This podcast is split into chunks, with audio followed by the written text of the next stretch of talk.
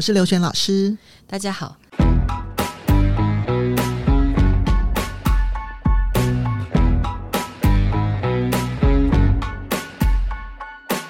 老师，那个我今天要来问你一个恐怖的科学故事。嗯啊，什么故事？你知道，我就开始看一些有的没的科学故事，然后竟然有个科学故事说，以前呐、啊，那个科学家为了确定想要了解哈，因为你知道，以前在在做很多科学研究的时候，其实既不在意伦理，也不在意所谓的那个研究道德。好，总之就是说，有心理学家会用那个微小的电极去刺激人的大脑。电极，然后去看一下大脑是不是在那个当时就产生了所谓的一些化学反应啦，或者是一些什么记忆连接神经反应这样子。你有听过这种？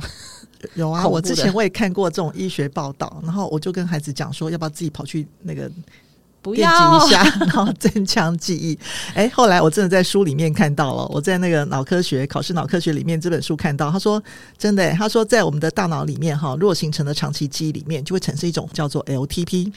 那这个 LTP 就是叫长时程的增强作用。他说，如果说我们的海马回有出现了 LTP，就代表这个地方就产生了长期记忆。好，所以 LTP 又叫做记忆资源。所以我们要怎么让我们的大脑产生大量的 LTP？那就代表说我们可以呃记住更多的东西。其实每个人大脑容量都一样，我们脑容量都一样，所以其实也没有说谁比谁聪明多少嘛。那最重要就是说，为什么有人产生的 LTP 就是比较多？那其实记忆资源就在这边啊。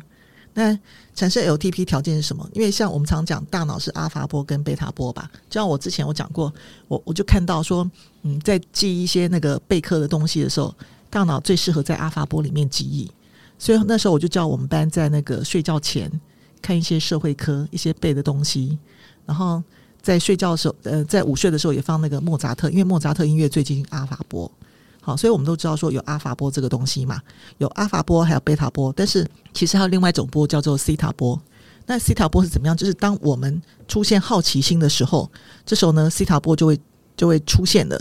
即使就是我们海马回被刺激的次数很少，也可以产生 LTP。那过去的心理学家就是，当然就是用那个电极的方法去刺激我们的大脑里面产生 LTP，但是这种方法实在是在我们现在太可怕了嘛？因为以后每进学校一次就电击一次，太可怕了，太可怕了。那为什么有人的 LTP 然后出现的比别人快？那原因就是他大脑里面的西塔波出现的次数就比较多。那有多大差别呢？就代表说，这个人呢，他如果有西塔波出现这个人，他记一次，别人要记十次才能够记住。那你想看差别多大？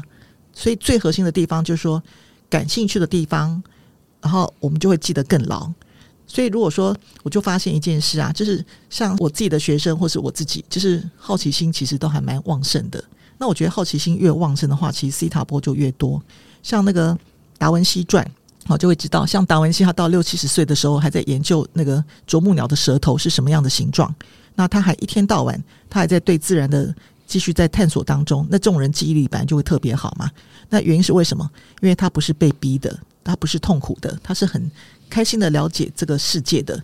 所以，像大家还记不记得，孩子在三岁以前啊，像以前我记得我小时候我，我妹妹那个三岁以前教她唱什么歌，她根本不认得字。可是你每教一遍，她全部都记得哦。所以她结婚的时候，我们还把她三岁以前唱那些歌全部都放出来。你好残忍哦！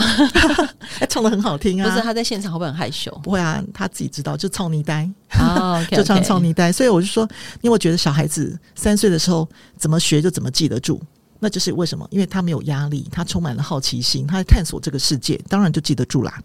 你刚刚这样讲完呢、啊，就是除了大脑的阿法波、贝塔波、西塔波，你看我竟然记得哈。嗯、在讲完这些之后，你刚刚讲到好奇心，其实可以促使大脑有一些反应。有一些所谓的化学反应，我觉得这件事情听起来很重要，但是也让人忍不住再多想说，对，那对于小孩来说，他就他就真的很难。我们必须现实的说，孩子真的很难对应考的科目有所谓的好奇心。其实有很大一部分是他可能在从小的时候胃口就被养坏了，被被弄坏了，必须这么说。是啊，就是。他的记忆就是为了要记住，就只是单纯的记住，然后去考试，然后甚至说他然后怕丢脸，对对对，怕丢脸，怕爸妈丢脸。我自己是比较没有这样情况，是因为我大概小学的时候，因为那时候我大量看了很多呃文学名著，好看了很多科普的书籍，所以等到嗯、呃、国小到国中学到比较难的东西的时候，就觉得哇，全部都跑出来了，就觉得很有很有趣。哦，我觉得最重要就是一个好奇心。像那时候我记得小小小一，我小二我就开始看《红楼梦》文言文本，然后那时候就一边看一边一边讨厌薛宝钗，喜欢林黛玉。好，就是我觉得会调动一些情感的一些情绪，那我们就会记得住啊。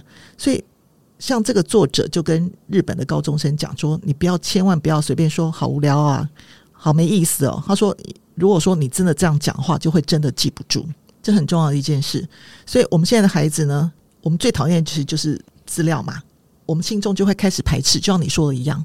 那其实这种就开开始老师角色就要出来了嘛。我们的老师讲的一点都不有趣啊，因为我我还是这样讲啊，因为我常 这几年一直听孩子讲说，现在学校的教育很像什么，你知道吗？就是短讲电影，就是五分钟或十分钟讲完一部电影，讲完一部呃连续剧，讲完一部文学名著，好，或是有声书，就是把课本。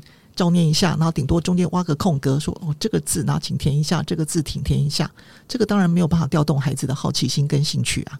我我觉得刚刚老师你刚刚讲到那个，你说这个作者在书中，就是他跟日本的学生说，嗯，哎，你们不要说好无聊啊，我不想背啊什么的。其实这有另外一个层次可以来解答这个题目，哎，就是说其实话语是有力量的。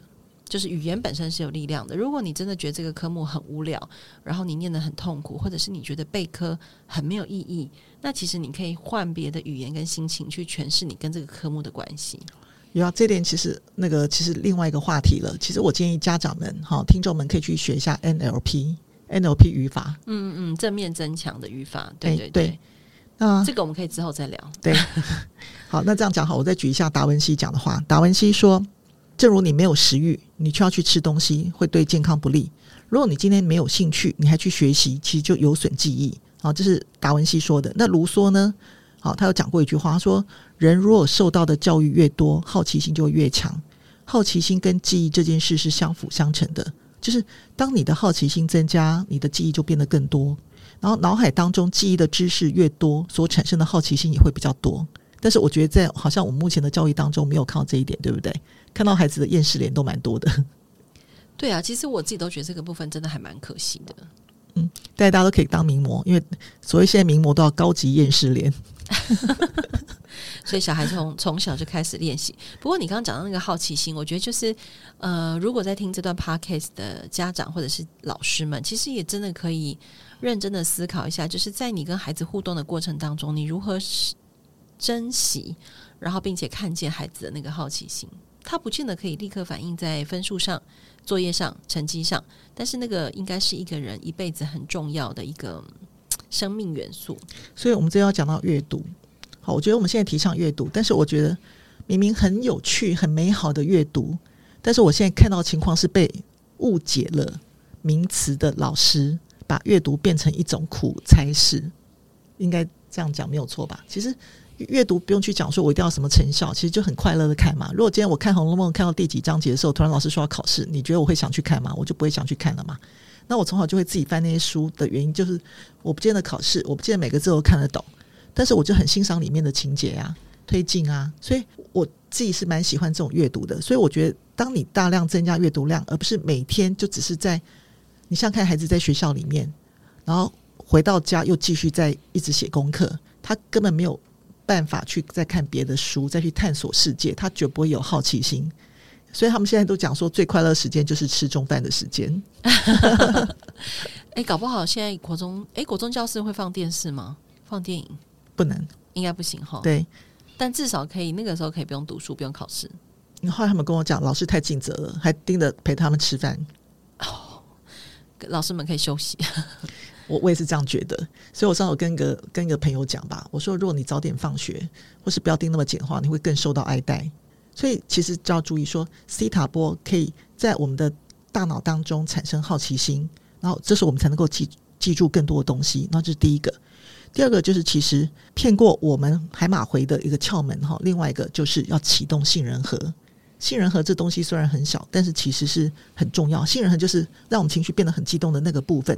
只要跟我们的生老病死有关的东西，就会情绪我们的就会引起我们的情绪波动。那我们的大脑分不清楚说这件事情到底跟生老病死有没有关系，然后还是它只是单纯的引起我们的情绪激动，所以这时候就会把那些东西呢，把让我们情绪激动的东西全部记下来。例如说，呃，你的初恋，你的第一次分手这些事情，或是你可能什么发生什么什么让你铭心彻骨的事情，这时候都会记得住嘛。或是你甚至打架的样子啊，你都会记得住。所以像这种东西。你欺骗杏仁体，你调动你的杏仁核，然后这时候就会进入你的长期记忆区。啊，例如说，嗯，如果你今天不带情绪，像我看孩子每次在背那个那么优美的词句、国文啊、社会科啊，我觉得都很多振奋人心的事情发生，可他们都不带情绪任何去看，那当然就就是记不住啊。例如说这样讲好了，像拿破仑被流放到圣赫勒拿岛，他是一八一五年，那你要怎么记？你就记住啊，一个很矮小的人。然后这个站在船上，然后要被赶下船。他当初是欧洲叱咤风云的人物。好，那你你把这个风景就讲画面感就带进去就好啦。我自己那我自己最记得住是那个一八九四年，为什么？因为我国中的时候历史老师在讲那一块，在讲甲午战争，然后之后签订马关条约的时候，他激动讲到在台上晕倒了，我们赶紧叫救护车送他去医院。你知道，所以我永远都记住那个日期，因为他调动我们的情绪是热血沸腾。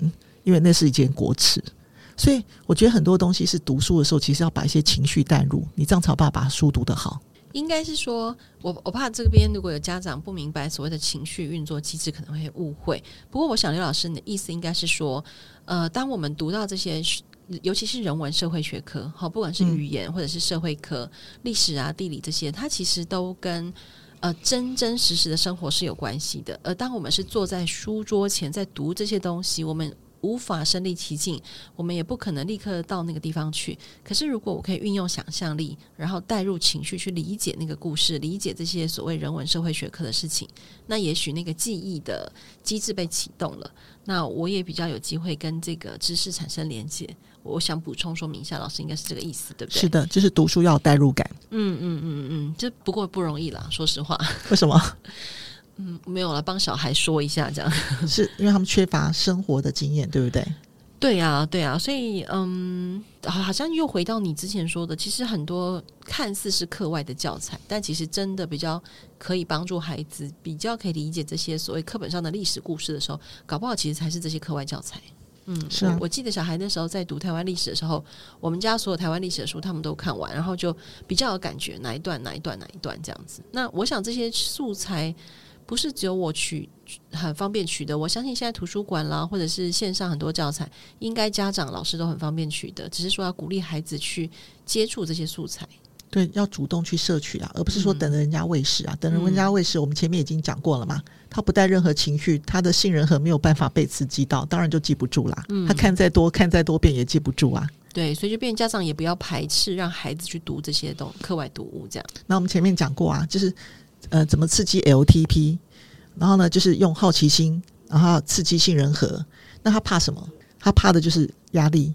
所以，如果外在压力很大的时候呢，LTP 就会被抑制，那这时候记忆力就会下降。所以，如果说今天你在吼他的时候，以孩子的那种大脑的发育，他这时候他不会体会到你在骂他什么话，他只会体看到你在给他施加压力。这时候他所有东西全部都记不住了，就反而又退缩回去了。对啊。嗯，所以其实真的不要过度的，应该是说不要不当的打骂这件事情，其实真的还是非常重要。哈，关它不只是关于一个人的活的尊严，嗯、还其实还跟学习有这么密切的关系。但这边还其实还讲一点，就是说也不是完全的纵容他，嗯，因为其实我最近看大陆也很多熊孩子。我觉得，例如说他在公共场合大吵大闹等等，我觉得也不是随便他。我觉得该讲的道理还是要讲，只是说看你用什么态度，温和而坚定的告诉他。没错，没错，没错。我相信就是在那个纪律跟呃自律之间，其实孩子本来就是需要引导跟帮忙，嗯，让他慢慢内化。这有另外一个故事，不 要那个到时候可能又会有人问我说：“那你觉得那个界限该怎么拿捏？”我觉得很难讲的原因是要要当场嘛，见招拆招。其实有很多是日常的。互动导致孩子会在现场 crash 掉，嗯、那这个可能之后再聊吧。对，好，我们之后再聊。所以那个以前我也看过同才，就是从七点半就拿一个麦克风早自习哦，然后在在门在他们班大骂，然后全校都听到。您觉得？你觉得对孩子会不会造成很大的伤害？一定会的啊！可是，诶，那个老师现在退休了吗？都在，都在。都还在学校啊？年年轻，应该算中生代。哎，为什么现在很多很年轻老师都还是这样啊？他们承受不了压力，所以他们把情绪出在孩子身上。我还是一句话，就是要找到解决方法。就是成绩的比拼，同事中间的眼光，他们都会做这些事。但是问题就是，他们没有找到一个方法，这是很重要的一件事。没有方法，那当然就是采取这个最原始的、最朴素的情感的表现。OK，对啊，其实真的还蛮可。所以就是刚刚我们讲了这么多，就再次提醒大家，刘老师刚刚给了一个很重要的指引，就是你知道如何产生 LTP，但是你也不要忘记，LTP 会因着压力、嗯、更大的外在压力而消失，导致小孩的记忆力下降。嗯。那我在那个考试脑科学那本书，我看到一个第三种可以增强记忆力的方法。我前面第一种、第二种，我自己以前都看过，我在医学报里面看过。第三种还真的没看过，跟跟培育老师跟大家分享一下。我们前面再讲一个哈，第一个就是复习嘛，好，要经过多次复习。第二个呢，就是让 LTP 产生嘛。第三种呢，它竟然叫做狮子记忆法。他说什么叫狮子记忆法？他说人跟狮子都是哺乳类嘛。那哺乳类在什么时候才会调动记忆？什么时候学习能力最好？就是吃东西的时候嘛，因为跟生死相关。所以呢，我们就想想看，他说想看狮子怎么捕猎。所以这时候就有三种三种因素。第一种因素呢，就是叫做饥饿。饥饿的时候呢，学习就是记忆力的时候是最好。所以呢，就是因为他说，因为我们在饥饿的时候呢，会产会刺激到海马回，那海马回呢就会产生 LTP。这种情况就跟我们用电击去刺激海马回一样，所以如果说你要让你的孩子背东西，最有效的时间，哦，大家听好哦，是在吃饭以前。所以我们刚刚相反哦，都是吃饭前让他们玩，然后吃饭以后呢，才开始说去读书，就刚好相反哦，是吃饭前适合记忆，然后吃完饭之后呢，反而是要去让他去休息一下，去玩。所以你要他背东西的时候，请记住是在饥饿的时候。这个我觉得大家要谨慎拿捏哦，就是不要把小孩饿过头。不过确实，如果你用狮子的生生存之道来看，嗯、好像他这个建议挺有趣的哈。嗯，对，大家大家会不会听完这句话之后就十点才开饭？不可以，不可以，不可以让小孩饿肚子。那个那，那就西班牙、那个、有啊，那个欧洲都是。十点才开饭呢？那也请台湾把升学环境搞得像欧洲一样，我们就可以十点开饭。嗯，对啊。第二个呢，就是走动的时候，哎，这点我很有感。就说他说狮子在捕食的时候要来回走，现在可能这个校园做不到，因为大家都睡得七晚八晚。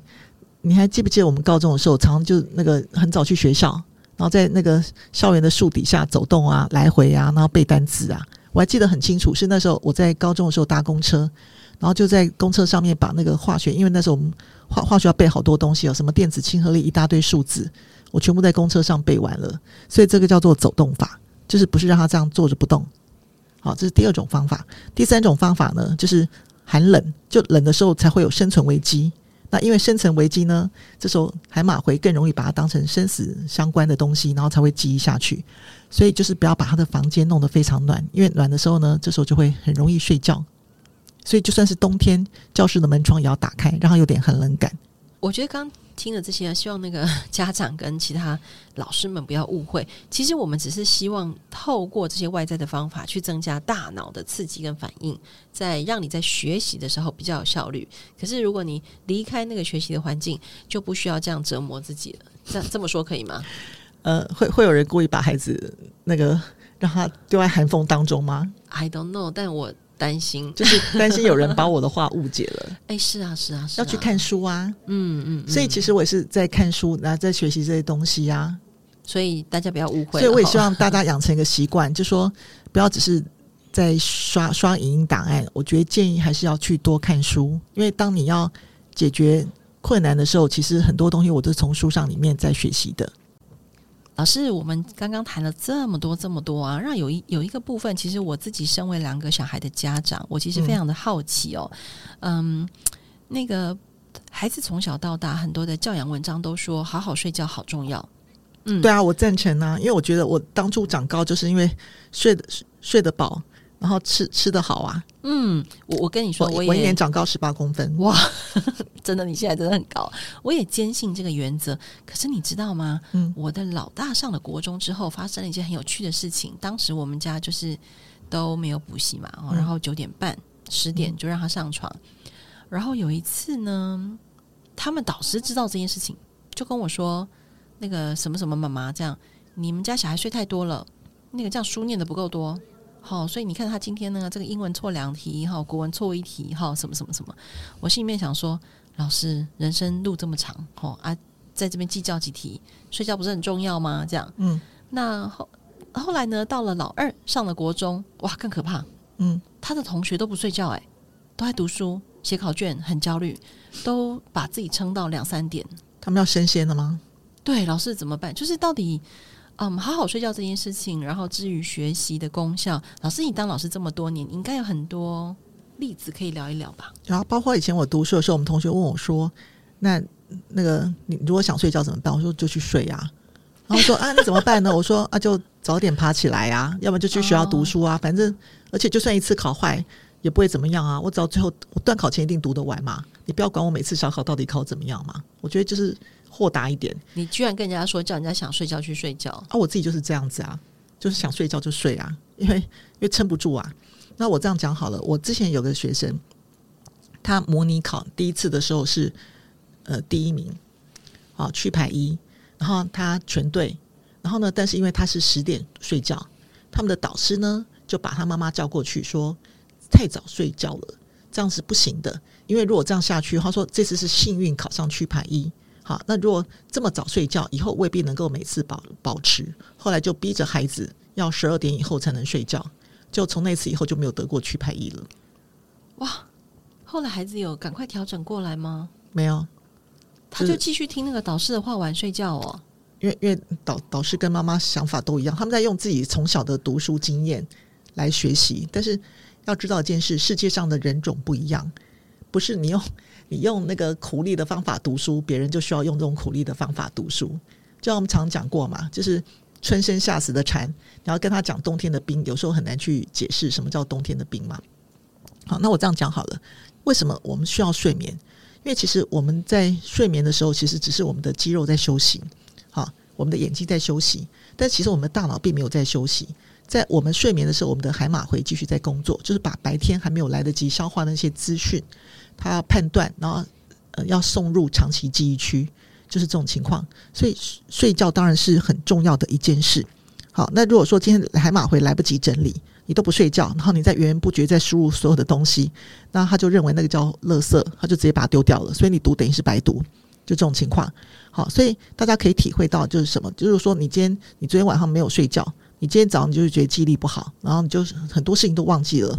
好，我记得我唯一一次熬夜吧，其实就是那时候在大四的时候做实验，然后后来突然想起来，因为我该修的必修选修的课程全部都在大三以前全部修完了，因为那时候就很猛。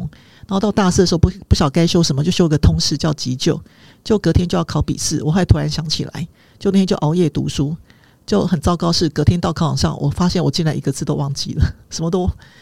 记不住了，好，那所以就是这种这种情况，所以我觉得像犹太人就讲过一句话，他说学习就是好好睡觉，所以犹太人特别注重孩子睡觉的时间。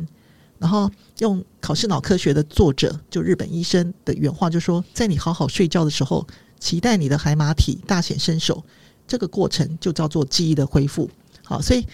呃，你应该有看过吧？之前那个唐凤有分享过他的那个睡眠读书法、睡眠记忆法，我觉得其实蛮像的嘛。唐凤那时候的说法，我觉得很引起很有趣，引起台湾人的一阵哗然。嗯，但是我有记得几个重点。第一个是他说不要去读小说，不要去读那些你还要跟他对话的作品，主要是帮忙读那些你必须记忆的东西。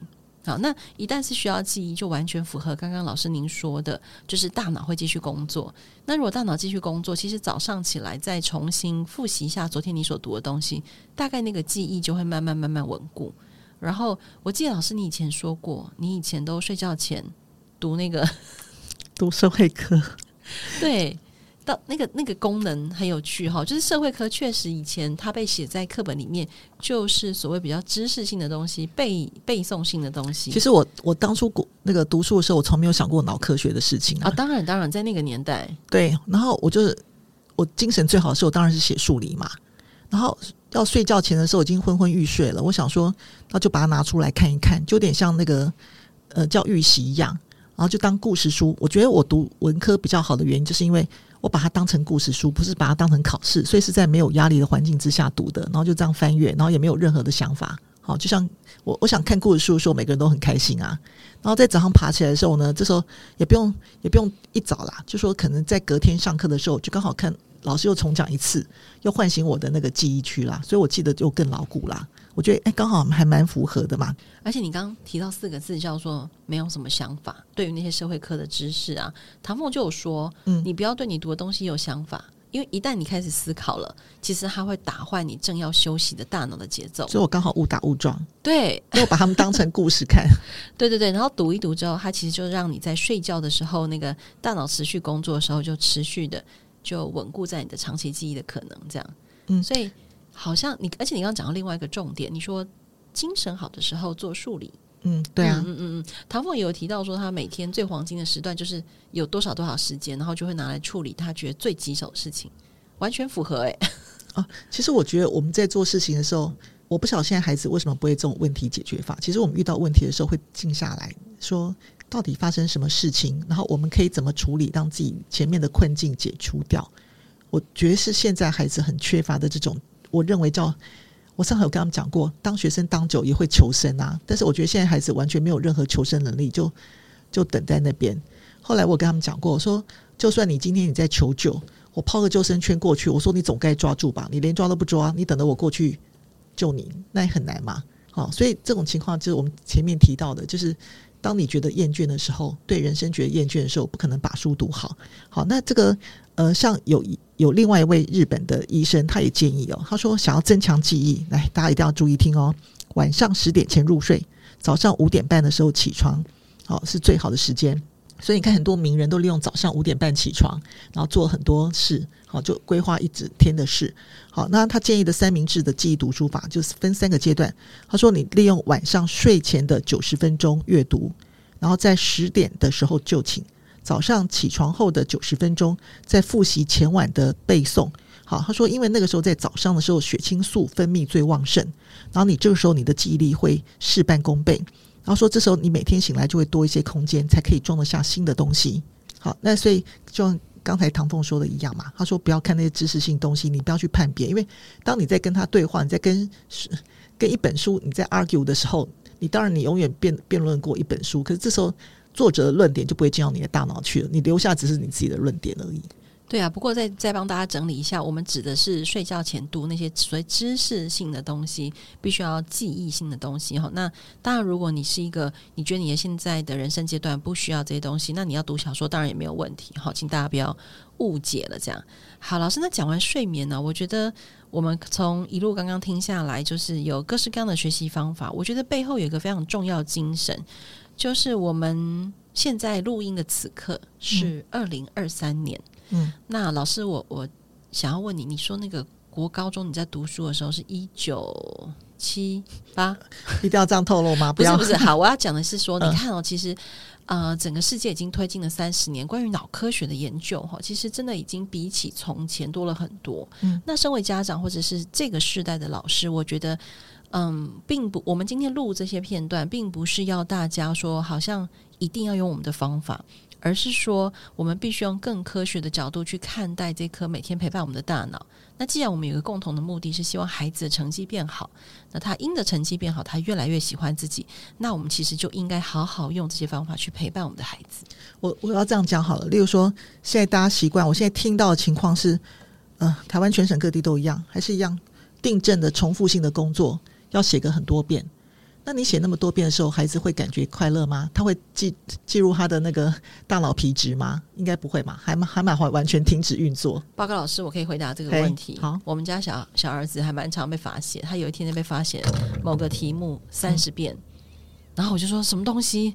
他说对啊，我已经变那个手操工了。嗯，他没有跟我一样发明那个写作笔啊。我国中就是这样子，我就把五支笔还是十支笔绑在卡纸上面，就这样直接写啊。然后就同一个字，然后先写一遍，然后再第二字一样一样再写啊，一样画葫芦啊。他们班有人这样做，被老师发现，为什么？我不知道，反正老师这个道高一尺，魔高一丈，就叫那个小孩再写两两倍。所以，所以连订正都要写的端正啊什么的，我不知道。Anyway，不过就是就是说，其实有这么好的方法，我们其实就好好用嘛。我们不要跟那个，我们要与时俱进，对不对？我的意思就是说，你以前是误打误撞用了这个所谓的睡眠，或者是很多好的方法读书，那其实现在我们在面对孩子或者是面对学生，更应该把这些方法记在心里头。我我这样讲好了，我一直在观察，就说。我觉得大家一直在重复自己认为自己的成功模式，但是却不敢去挑战新的东西，所以可能大部分人觉得自己以前是怎么读书的，他的孩子或是他的学生就应该这种读书的方法。但是还是一句话，世界上已经在改变了。好，那你现在背这些东西，我们说真的嘛？你在死背这东西，一定要一字不漏吗？现在那个 AI 那么容易，网络那么容易，其实随便一搜。就可以了。例如说，啊、在讲翻译的话，一定要逐字翻译吗？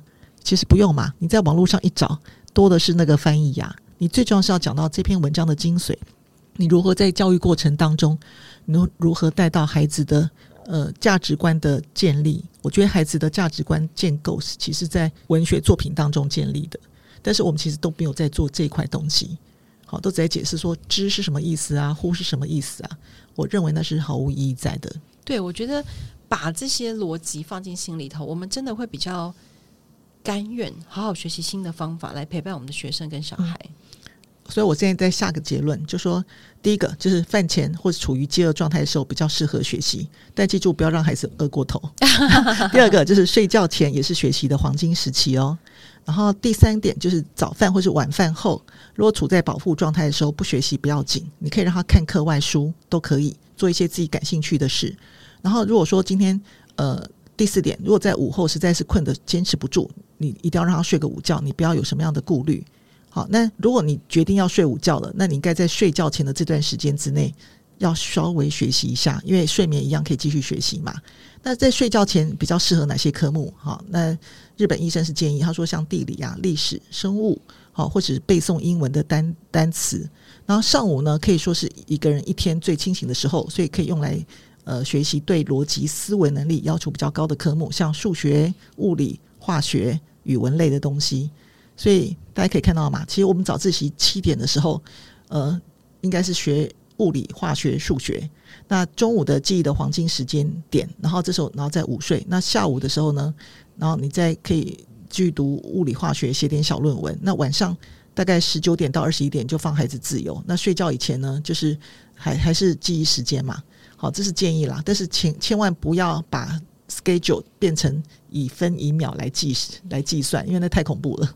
对，就是其实，在学了这么多方法之后，还是要顾虑到自己的独特性跟时间安排，然后善加应用，这才是最好的。那、嗯、刚刚我们私下在聊天的时候，有听老师说起，就是嗯，很多家长其实对于孩子的那个放不下，或者是不知道要放下，其实反而会给孩子造成很多的伤害。其实这就这就是我们录这些 podcast 的目的，就是说，大家如果有方法，也许就可以避开这些对孩子无形当中造成的压力跟伤害。还是要自己去想解法。你就像我刚才讲过，那个会大吼大叫的那种老师，他其实没有办法排解他心里的压力。那那如果说你你身为父母，你可以的话，其实你应该去想办法排解掉自己的压力。然后这时候你再想办法，你要怎么去跟他讲，那比较重要一点。但是因为人非圣贤嘛。任何人都会有这种情况发生，那我觉得那就是我们自己在学习啊。我也毕竟不是一开始就是圣人，真的。你当老师这么多年，是累积很多很多很多的经验，对吗？不断的修正，对，还有统计学。为什么要学统计学？因为看到孩子之后的发展，哦、然后进入职场各方面。对，而且我听说，其实还蛮多老师的学生长大后。我所谓的长大，就是指跟三四十岁啦，这样都还是会回来跟老师聊聊天呐、啊，分享一下。我们就在分享啊，为什么以前以前的家长其实管的比较松诶、欸，反正孩子表现更好。嗯，他们就说他们其实蛮自律的，但是该玩的也会玩的很疯啊。是现在的家长确实有世代的焦虑，没有错。嗯，为什么？开一个新的一集吧。好，也许我们可以找一些校长、老师，嗯，你熟悉的，好家长来聊一聊，为什么有这个共同的世代焦虑。对啊，我也觉得一直很奇怪，因为其实我们现在其实大家因为有网络了，很多东西是可以也看得更清楚了，但也更焦虑，因为在比较。对，因为看得更多，然后不经思考情况下拿来比较就更有压力。嗯。啊，但是我这边一定要跟大家讲哦，因为我身为老师，我知道很多后后面的花絮内幕，所以你们千万不要看脸书上面 PO 的任何的东西，未必是真的。应该是说，你就算看了，也请你持三到七分的怀疑态度 （critical thinking），批判性思考，想一想，这个东西真的是如他所写的那样吗？这样子。嗯、呃，你看我们两个讲话特别慢，就是为了重要。因为我跟各位讲，我真正学霸的学生。他们从来不 po，家长也非常低调，从来不 po。真的，对那些在国外非常厉害的，从来不写这些东西。真的，我有一次私下听刘老师讲了很多学生的故事，我就想说，哇，就是都不是我们在台面上，嗯，或是在所谓的 social media，或者是在所谓的，你知道，对，但。就是这样，就是说，我们也许对自己更笃定、更有信心，我们会更知道自己能够去的方向跟脚步。这样，嗯，大家还记得我之前我我两集我跟那个邵玉一起合拍嘛，一起合录，你有听嘛？哈，哎，有，我有听。对，他就是很厉害的孩子，但是问题被你邀请来，应该也是难得露脸、露声音这样子。他的那个呃同学在美国的，跟他一样在美国的，说很难得有这种前进性思考的老师。我想说。应该很正常吧？怎么会变前进式思考？所以我讲，我讲的是说，你看啊，他是很厉害的人，但是问题是，他在他的那个脸书上面，他其实都都只写他如何去欣赏风景。好，就是我我常讲嘛，就是孔孔子弟子那么多，这个那个曾点说要那个什么啊？曾点说要去那个风呼风呼舞雩，对对不对？对对对对对，对他没有那么大的志向，对对对。但实际上是我讲的意思说。这种孩子，他其实不会真的讲出来他的志向，他所做的所有事情，其实都不是为了名跟利，他只是为了完成他人生的蓝图。哎、欸，我觉得听到这边很励志，哎，我希望所有听众朋友都跟我有一样的感觉。好今天再次谢谢刘老师老师还有要补充的吗？好我们今天先到这边。Ok 谢谢老师拜拜。